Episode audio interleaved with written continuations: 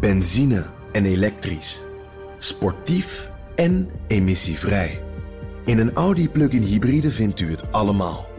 Ervaar de A6, Q5, Q7 en Q8 standaard met quattro vierwielaandrijving. Wat u ook zoekt, u vindt het in een Audi. Audi. Voorsprong door techniek.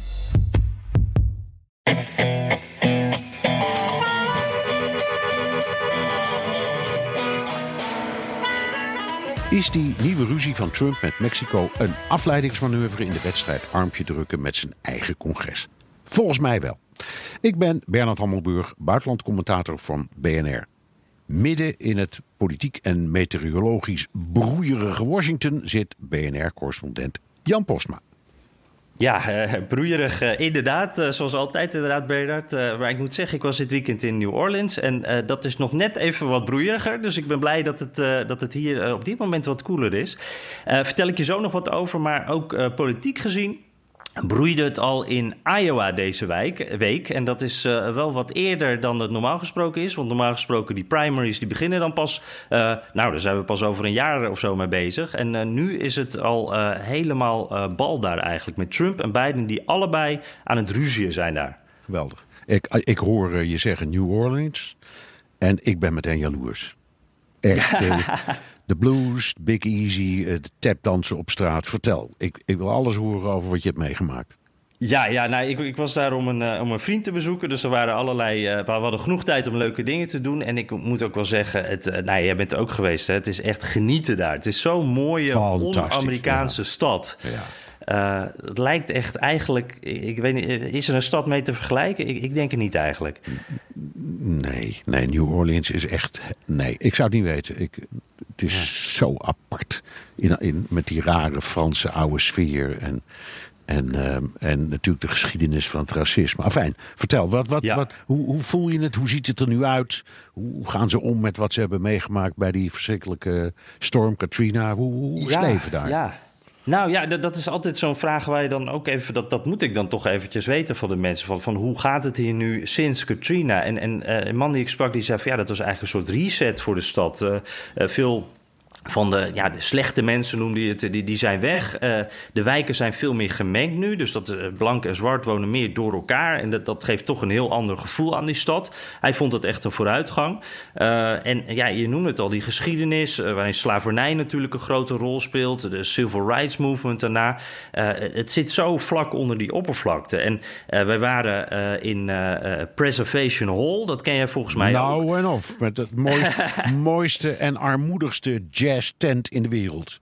Ja, dat omschrijf je echt helemaal perfect. Want het, er zit zoveel sfeer in. Het is een donker hol, maar het is tegelijkertijd zo fantastisch daar. Uh, een jazzband van, van wat oudere mannetjes die daar echt uh, fantastisch speelden.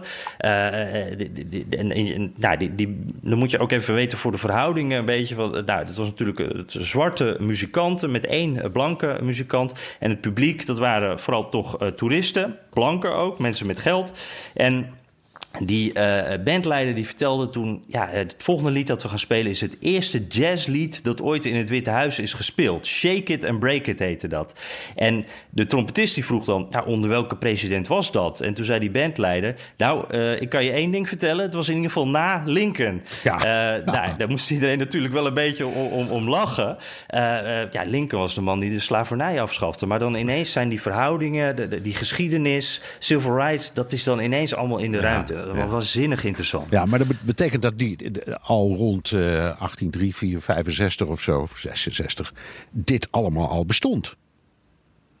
Ja, ja nou, het kan ook want, wat later zijn hoor. En, ja. en, ik zat, want ik was een beetje aan het zoeken toe van, uh, van welke president was het dan. En ik kwam eigenlijk alleen tegen dat dit dus het eerste nummer was. En de eerste jazzband, dat was veel later, ik geloof in de jaren 30, uh, 40 pas. En dat was een compleet blanke band. Dus dan weet je ook wel ja. een beetje wat de verhoudingen zijn. Ja, wauw, wauw, wauw, wauw. Ja, ja. En, nou, maar jij bent er ook uh, vaak geweest, Ja, ja, ik ben een aantal keer geweest. En het heeft een soort, ja, je raakt eraan verslaafd, vind ik. Omdat ik, ja, dat die French Quarters en, en dat, die wonder de, Akkadische uh, cultuur.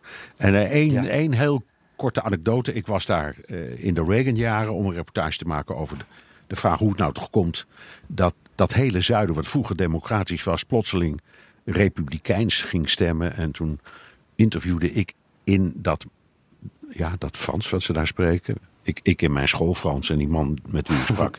in dat Acadische, hele aparte Frans. Ehm, eh, de voorzitter van de Republikeinen. En die zei: eh, een paar jaar geleden pasten wij Republikeinen in Louis- Louisiana met z'n allen in één telefooncel. En nu, en, en nu is het andersom. Nu zijn we de grootste partij. Ja, ja, ja, ja. ja ik, dat kan je nu niet meer voorstellen. Als je dan op dat, dat, dat platteland, waar iedereen toch conservatief is, zo'n beetje, dat dat ooit democratisch was. Het, het, het, het is zo'n andere wereld geweest. Ja. ja, nou goed, de Democraten waren natuurlijk traditioneel. Juist, Ja. juist de conservatieven. Dat is pas eh, nou ja, on- on- Laat, on- eh, onder Reagan kun je zeggen. Ja, ja. hey, je had het over de, de strijd in Iowa. V- vertel, wat was Ja. aan de hand? Nou ja, eh, het was een soort, ja, een soort voorproefje eigenlijk van, van wat de campagne zou, zou kunnen zijn. Het was deze week dinsdag waren zowel Trump als Biden in Iowa om daar allebei te speechen. En eh, ja, het was ineens eigenlijk een beetje alsof die voorverkiezingen, die primaries al voorbij waren. Ze moeten nog beginnen. Eh, maar het was ineens alsof Biden al kandidaat was. Eh, ze waren al vol in gevecht. Biden die viel Trump hard aan in zijn speech. En ja, toen kon Trump natuurlijk niet achterblijven. Nou, dat klonk zo. He will fundamentally change the nature of who we are as a country. He embraces dictators like Kim Jong un, who's a damn murderer and a thug. Well, the one thing they agree on Joe Biden, they shouldn't be president. He makes his stance in Iowa once every two weeks, and then he mentions my name 74 times in one speech. I don't know. That reminds me of Crooked Hillary. She did the same thing. Ja, hier zet hij hem eh, eigenlijk helemaal meteen weg, hè, die Trump. Als ik dit zo hoor, dan denk ik van... nou, die, die Biden die krijgt daar een hele harde dobber aan. Wat denk jij? Ja, en ehm, de vraag is... Hij, hij hij staat boven de peilingen, hè? Eh, Biden, met, onder, de democra- onder die enorme zwik eh, democraten. En ik denk dan steeds... Hij piekt te snel. Hij is toch niet onomstreden. Het is een oude man. Ehm, en ik, ik denk dan, Trump probeert hem uit de race te lopen, snel. Zodat hij terechtkomt bij eh, kandidaten die een trapje lager staan. Sanders of zo, of een ander. Ja, ja, zoals hij eigenlijk met eh, Elizabeth Warren ook heeft gedaan. Hè? Die had hij ook een beetje zo uit de race eh, eh, gepraat eigenlijk. En het zou best kunnen. Ik kan me best voorstellen dat zo'n Biden... dat Trump daar toch misschien wat banger van wordt... dan, dan van een Warren of van een, van een Bernie Sanders. Omdat dat toch wat, ja, wat linksere, wat, misschien wat extremere kandidaat... om in Trumps woorden te blijven zijn. En Biden die zit wat meer in het midden. En, en, en dat spreekt misschien toch een bredere groep mensen aan. En eh, ja, wa- wa- wat jij zegt, daar ben ik het wel helemaal mee eens eigenlijk. Die beiden, daar, zitten toch heel wat, eh, ja, wat dingetjes aan waarbij je denkt van, nou, dat, dat blijft een beetje aan hem hangen. Eh, het is een wat oude man. En ik merk ook echt, als ik met mensen praat, ook met democraten, heel veel mensen die voor Biden zijn, dat is meer uit een soort gevoel van, nou ja, eh, ja hij kan van Trump winnen. Dat is eigenlijk het belangrijkste. Maar echt enthousiast, dat, dat zijn ze toch niet? Nee. Nou, het zijn er 20 of zo, 21, 22, weet ik veel. Ehm, dus ja, we, hebben er Ja. meer, we hebben meer dan alleen Biden. Dus geef eens, geef eens Ja. een beetje een idee. Ja, ja, nou ja, we hebben volgens mij, ik zeg dit ook een beetje voorzichtig hoor, want niet iedereen heeft hetzelfde aantal, maar volgens mij 23 kandidaten nu. En eh, nou, even ter illustratie, Biden die staat bovenaan, die heeft 32% van de, eh, nou, van de mensen van de Democraten achter zich staan. Sanders staat op 16% en dan komt Warren met eh, bijna 11%. En daaronder dan een hele groep die een beetje rond de 6, 7 zit. En ook nog een hele groep die eigenlijk rond de 0, 1 een beetje peilt. Dus echt onderaan staan. En wat mij wel eh, opvalt, dat die Warren, Elizabeth Warren, die doet het de laatste tijd echt best wel goed. Die hij komt met heel veel plannen. Eh, dat is echt wel een beetje af, afwijkend van wat veel andere kandidaten doen. Die, die, die, die, die komt met best wel uitgewerkte plannen ook. Eh, ze wil deel van de studieleningen wegschelden. Ze wil gratis college, eh, eh, daar wil ze voor zorgen.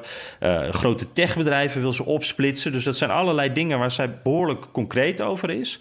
En eh, nou, ook een belangrijke, vooral voor Trump-stemmers denk ik... of voor, voor in ieder geval eh, de geldschieters... eh, de belastingen moeten omhoog voor de rijkste en, en voor de bedrijven. Dus dat, eh, eh, nou ja, dat zijn plannen die, blijkbaar ook wel uh, een deel van de Democraten enthousiast maakt. Maar ik heb zelf ook altijd wel het gevoel: ja, dit is toch Amerika? Hoe, hoe kan het nou dat zoiets links. Uh, het dan gaat redden. Ik kan me dat bijna niet voorstellen. Nee, Jij? Nee, en ik heb iets heel anders. Als ik naar die, die vrouw luister en kijk, dan denk ik die, dat is de, dat is de verpleegster uit One Flew Over de Koekoesnest. Hoe heet ze dat? daar, daar doet ze me aan denken. En vind jij dan te veel een soort schooljuf? Of wat, uh, wat ja. is de associatie? Ja, schooljuf, belerend. Um, uh, en, en nou ja, je, die, die rol dit is natuurlijk gemeen om te zeggen. Want die verpleegster die maakt die man helemaal kapot in die film. Maar ik heb de indruk, ik heb ja, dat, dat verbetenen en zo. Ik, ik, ik zie daarvoor een, uh, als een strenge schooljuf inderdaad, voor een lastige klas. Ja, ja, ja. Nee, ik, ja ik, dat snap ik wel inderdaad. Ze staat ook altijd. Ja, ze is ook uh, docent, hè? Dus dat, dat, dat, uh, dat blijft ze misschien dan ook een beetje. En, en ik zie ook op momenten dat ze dan een beetje los probeert te doen, blijf je toch een beetje die, uh, ja, die, die, juf dus inderdaad zien. Ja. Um, ik vind het wel grappig trouwens. Dat, dat, is ook wel een contrast met Bernie Sanders. Want, want Warren die heeft dan hele grote plannen. En Bernie Sanders die was de afgelopen week op pad met juist hele kleine, nou niet kleine, maar concretere dingen. Hij ging naar de aandeelshoudersvergadering van Walmart bijvoorbeeld om te klagen over de lage lonen. En hij demonstreerde ook uh, met McDonald's-medewerkers, ook voor het minimumloon.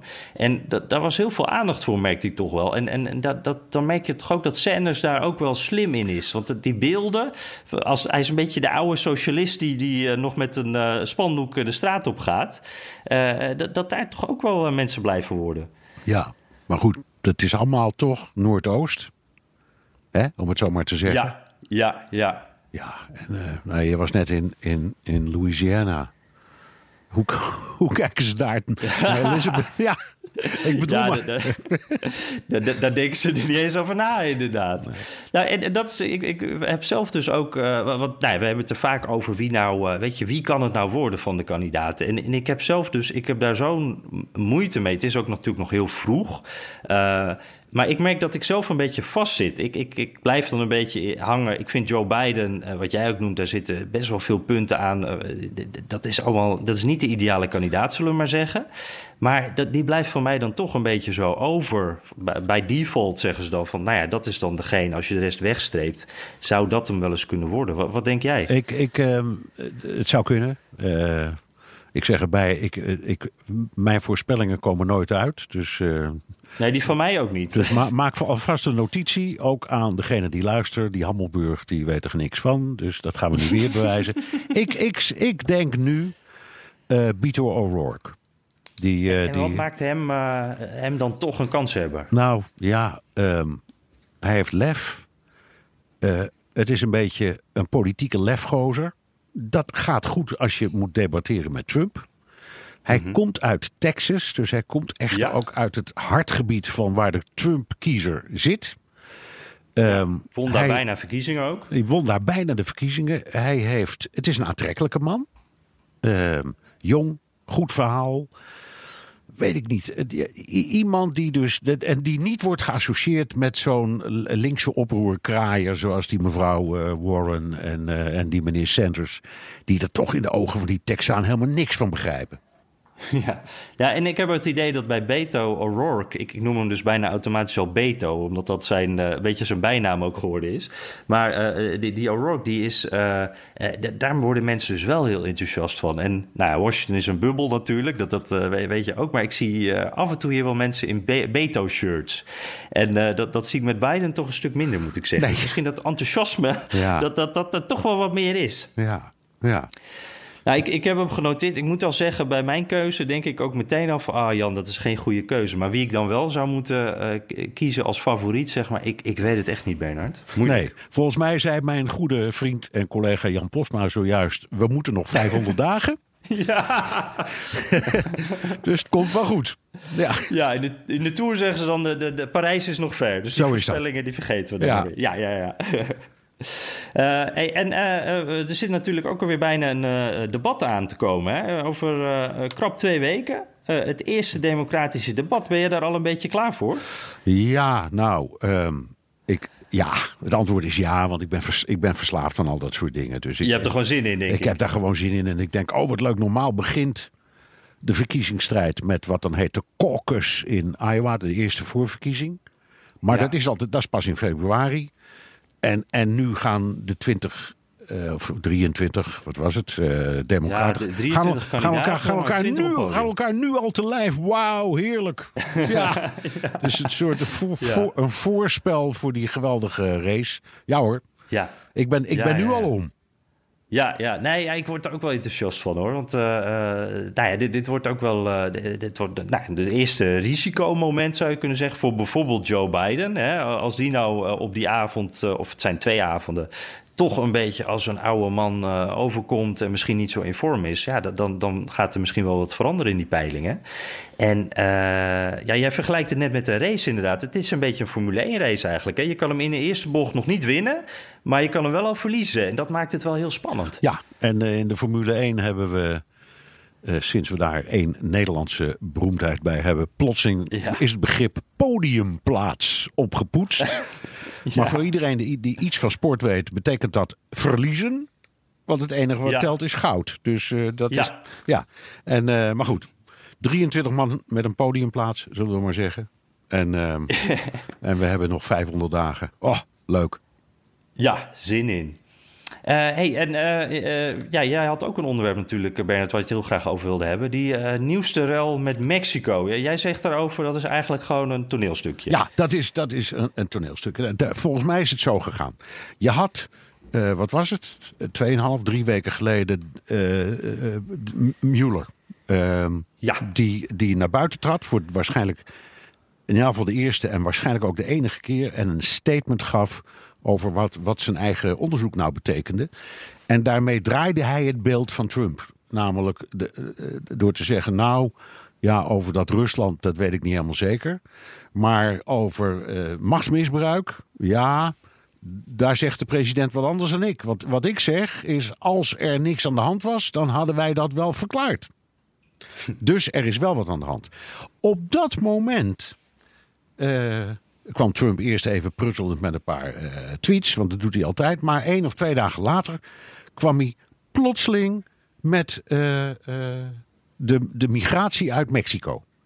En eh, ik moest denken aan eh, eh, Steve Bannon, die, eh, ook, die jij in jouw boek ook heel uitvoerig hebt geschreven. Die man die, die weer precies weet ja, hoe, je, hoe, hoe de tactiek werkt van dit soort dingen. Die zat in een prachtige documentaire van Frontline over de handelsoorlog. En eh, die zei daar onder andere. ehm Bannon dan, hè, die zei, eh, dat is typisch een tactiek van Trump. Op het moment dat hij even vastloopt, ja, dan gaat hij naar een default. Dus dan begint hij over Mexico of dan begint hij over handel. He has a default position. His default position is, you know, build a wall. His default position is engage engage China in the economic war. You know, get terrorists. But he Ja. won't let you fight it out. Precies, dus hij zegt, en dat Ja. geloof ik ook. Dus op het moment dat het misging hè, met die Mueller, komt Trump meteen met een aanval op, op Mexico. En dat was een toneelstuk. Want hij zegt, de Mexicanen moeten nu echt beter hun grens beschermen. Maar er was al lang afgesproken, ook met de Amerikanen, dat de Mexicanen beter toezicht zouden houden op hun zuidgrens. Daar zijn ze ook echt mee bezig. Dus Ja. ze willen dat de aanvoer, zal ik maar zeggen, vooral uit Guatemala, dat die afneemt. Ehm, dat weet Trump allemaal, want ze zitten midden in een gesprek daarover. En dan zegt hij, en dat vond ik ook heel apart, dan zegt hij niet. ehm, ja, eh, ik, eh, ik ben woedend, of ik verbreek de betrekkingen, of ik klaag ze aan, of ik doe. Nee, hij zegt: als ze niet zorgen dat die migratie afneemt, dan kom ik met tarieven. 5% invoer, invoerbelasting. En waarom zeg ik nou het toneelstukje? Omdat jij en ik en iedere andere journalist en eh, ook politici in de hele wereld onmiddellijk hebben over de nieuwe handelsoorlog tussen Amerika en Mexico. En dat hele Mueller-verhaal is weg. Dus, dus, mission accomplished. Ja, ja, ja, ja, ja. En het is ook zo. We kunnen, het, het- we zijn, we kunnen onszelf niet helpen. Hè? Op zo'n moment dan moet elke journalist moet het dan over dat nieuwe onderwerp hebben. Dat, dat, dat is een regel die je niet kan doorbreken. Dat is eigenlijk briljant van Trump, toch? Ja, precies. Nou, dat is precies wat ik bedoel. Ja. Ik vind het. Ik vind Ja, het, ja. eh, ik vind het. En dan. En dan eh, ja, dan zie, dan zie je eh, ondertussen allerlei gepruttel in de marge.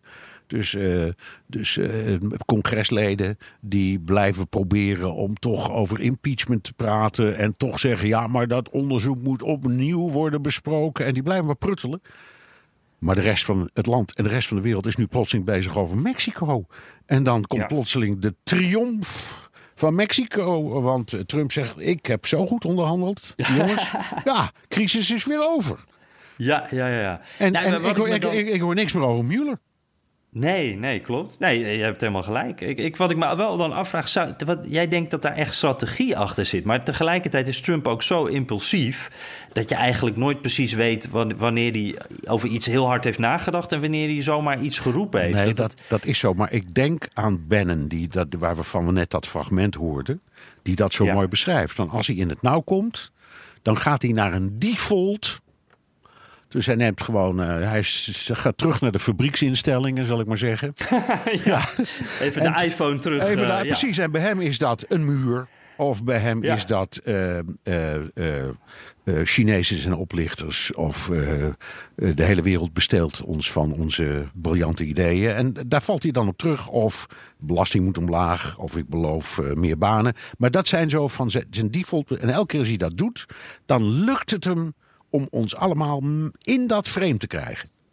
Ja, ja dat, hij deed hetzelfde voor de midterms. Hè. Toen, toen zeiden adviseurs tegen hem van... ja, we moeten het over de economie hebben, want het gaat zo goed. Eh, dit is waar we trots op kunnen zijn.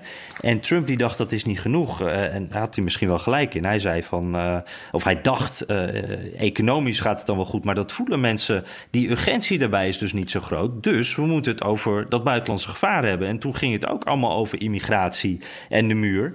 En ik moet ook wel zeggen, eh, als je mensen zelfs uit, uit Iowa of Michigan, helemaal in het noorden, waar je zou zeggen, eh, het is nou niet meteen dat de migranten zeg maar eh, door de tuin lopen, eh, dat daar mensen ook wel echt bang zijn voor migranten. Dit is echt een angst die leeft en, en daardoor ook, dit werkt heel goed hè? Ja, werkt als een trein. Ehm, Ja. Nou ja, ehm, ik, ik, omdat ik vind het een briljante strategie. En, en ik ga weer even terug naar waar we het net over hebben. Welk van die twintig eh, mannen en vrouwen is in staat om Ja, dit soort briljante, echt briljante strategische zetten. En of die het nou impulsief doet, of hoe dan ook. Of, of toch veel, toch nog Steve Bannons om zich heen heeft. Ik denk, Ja. jongen, jongen, jongen, jongen. Wie is ooit in staat om die man het te verslaan? Ja, nee, dat is een goed punt. Het, eh, eh, het een, ja, eh, Biden kan op dit moment een beetje meeliften eigenlijk op, op dit Trump-gevoel. De- Trump die kan altijd die, die kan de media domineren. Die heeft de regie, houdt hij daardoor ook altijd in handen. Hij creëert wat chaos en daardoor is hij altijd degene die het, het snelste en het makkelijkste daarop kan reageren. En als wij dan een beetje bij zijn, dan komt weer het volgende onderwerp. En, en eh, je ziet dat Biden, denk ik, daar, daar nu wat van profiteert. Want eh, doordat zij twee ruzie hebben, nou, komt dat allemaal op televisie en, en krijgt Biden ook die aandacht. Maar dat is eigenlijk ook alleen maar aanklampen en volgen. Hè? Er is niemand die zo de agenda kan bepalen. Echt niemand. Nee, nee. Oké, was nog één dingetje. ehm, Ja, waar, eh, waar, ja, je zag, er is heel veel te- over te doen geweest. T- Trump die hield een opgevouwen papier in zijn hand. Oh ja. en, ja. en ja, en er begonnen, begonnen allerlei mensen te zeggen: Oh, wow, wow, wow, dat doet hij expres. We, kunnen we, kun- we kunnen zien wat daar staat. Vertel, hoe zat dat? Ja, nou, dat, is inderdaad een mooi moment. Hij stond voor, de helikopter, volgens mij, toen hij weer eh, eh, uit het Witte Huis vertrok. Dat, is, dat zijn de persmomentjes geworden. En hij had inderdaad een opgevouwen A4'tje, dat haalde hij uit zijn borstzak. En hij zei daarin, ja, er is nog een geheim deel van de om- overeenkomst met Mexico. Eh, Mexico geeft dat vrij als zij daar klaar voor zijn, later zei hij ook nog: Ik geef dat vrij als, eh, als ik daar klaar voor ben. Nou ja, zullen het zien. En, en hij zwaaide dus met dat briefje. En een fotograaf die na- nam een foto precies op het juiste moment. Die, die ging inzoomen, scherpstellen, al dat soort dingen. En die, die, die, ja, daardoor kon je eigenlijk een deel lezen. Je zag er twee handtekeningen staan. En in, in, heel, eh, ja, in de ambtenarentaal stond daar iets van: eh, binnen 45 dagen moet Mexico eh, eigenlijk aan de eisen voldoen. En anders zijn er gevolgen. Ehm, nou ja, eh, het, het, het geheime deel kwam daar niet zo duidelijk in naar voren. Maar, maar we konden dus wel even een beetje kijken in het, in het briefje. En, en wat ik ook wel, wel bijzonder vind, Bernard, in Mexico die ontkent dat geheime deel dan weer. Hè? Ja, geweldig. Oké, nou, ik eh, speel de bal even terug. Is dit tactiek, Jan Postma van eh, de Donald? Of is dit, ja, toeval, weet ik wat allemaal? Is hier, is hier, een, is hier de strateeg aan, aan het werk? Nou, ik, heb toch het gevoel dat dit briefje ja, oh, dat is wel een goeie. Want ik, ik, ik, mijn eerste gedachte is dan van... Nou, dat brief, het feit dat wij dat briefje konden lezen... daar heeft Trump niet zo over nagedacht. Maar we hebben ook wel eens gezien dat hij de aantekeningen... Uh, voor een persconferentie dat die te zien waren. Uh, het begint eigenlijk een soort uh, traditie te worden. Er is ook al een minister geweest... die, die zijn papieren op de verkeerde manier... of op de goede manier vasthield... waardoor we mee konden lezen. Hij weet natuurlijk dat we hier allemaal op gaan duiken weer. Dus misschien is het ook wel... is het gewoon eens een beetje een spelletje dat hij speelt. Want hij, hij, er stond niet echt iets in een enorme primeur of zo. Dus hij, heeft er, hij is er ook niks aan kwijtgeraakt. Nee. Ja, nou, misschien toch uh, strategie. Geweldig. hey, we hadden hier uh, in Nederland de GES, die hele grote Amerikaans-Nederlandse uh, handelsconferentie. Ja, daar was jij bij. Ja, ja, ja BNR heeft daar, uh, BNR heeft daar uh, zaken doen uh, kunnen uitzenden. En wij hebben daar een aflevering van de BNR De Wereld kunnen maken. Dus ja. was hartstikke leuk. Ja. Ik heb geen idee wat het heeft opgeleverd. Maar ik dacht, als ik zo in mijn buurt in New York loop... en ook praat met mensen die daar in, in de kunstwereld zitten... dan valt ontzettend vaak het woord Nederland. Dus hoe we het in de handel doen is één ding. Maar in, in cultureel en zo opzit is volgens mij Nederland echt wel een succes. Ja, nou, jij, jij, jij, wees mij erop van, gooi, let daar eens op Jan. En toen, toen ging ik toch met andere ogen een beetje kijken. Toen, toen kwam ik dat Dutch design wel op verschillende plekken tegen. En wat mij bijvoorbeeld in, opviel, uh, misschien een wat gek voorbeeld hoor, maar ik kom hier heel vaak die Nederlandse zitzakken tegen. Je kent ze misschien wel, uh, nou ja, Marijn Omen heeft hij ooit... Even niet persoonlijk worden. Oh, sorry. ik, nu moet ik mijn excuses aan die Marijn Omen gaan aanbieden. Nee, dat is de bedenker van de zitzak. Ja. Uh, de, lamzak heet dat ding. Uh, grappig gedaan. Eh, niemand uh, noem ik hier een lamzak. Maar die zijn hier in Amerika niet aan te slepen. Die zie je op allerlei terrassen liggen. Je, je kan er lekker in hangen. Je kan ze laten liggen als het regent. echt een enorm succes. Nederlands, een beetje no-nonsense design. En ja, de, de Van fietsen. ik zie er hier in Washington... Ik heb er zelf eentje, moet ik zeggen. Dus ik zie hier af en toe nog een paar, toch twee, drie andere Van Moofietsen rondrijden.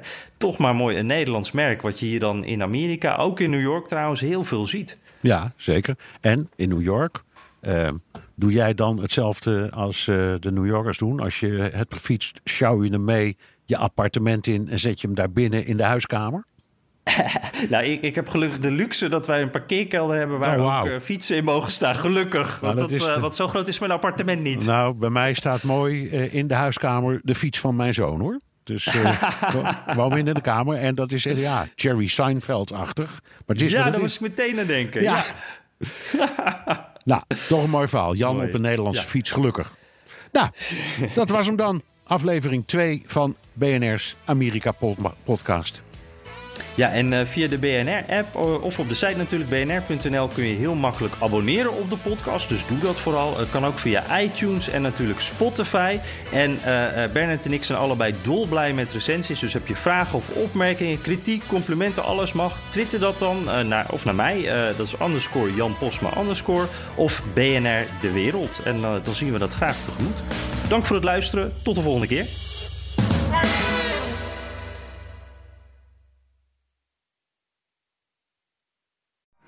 Benzine en elektrisch. Sportief en emissievrij. In een Audi plug-in hybride vindt u het allemaal. Ervaar de A6, Q5, Q7 en Q8 standaard met quattro vierwielaandrijving. Wat u ook zoekt, u vindt het in een Audi. Audi. Voorsprong door techniek.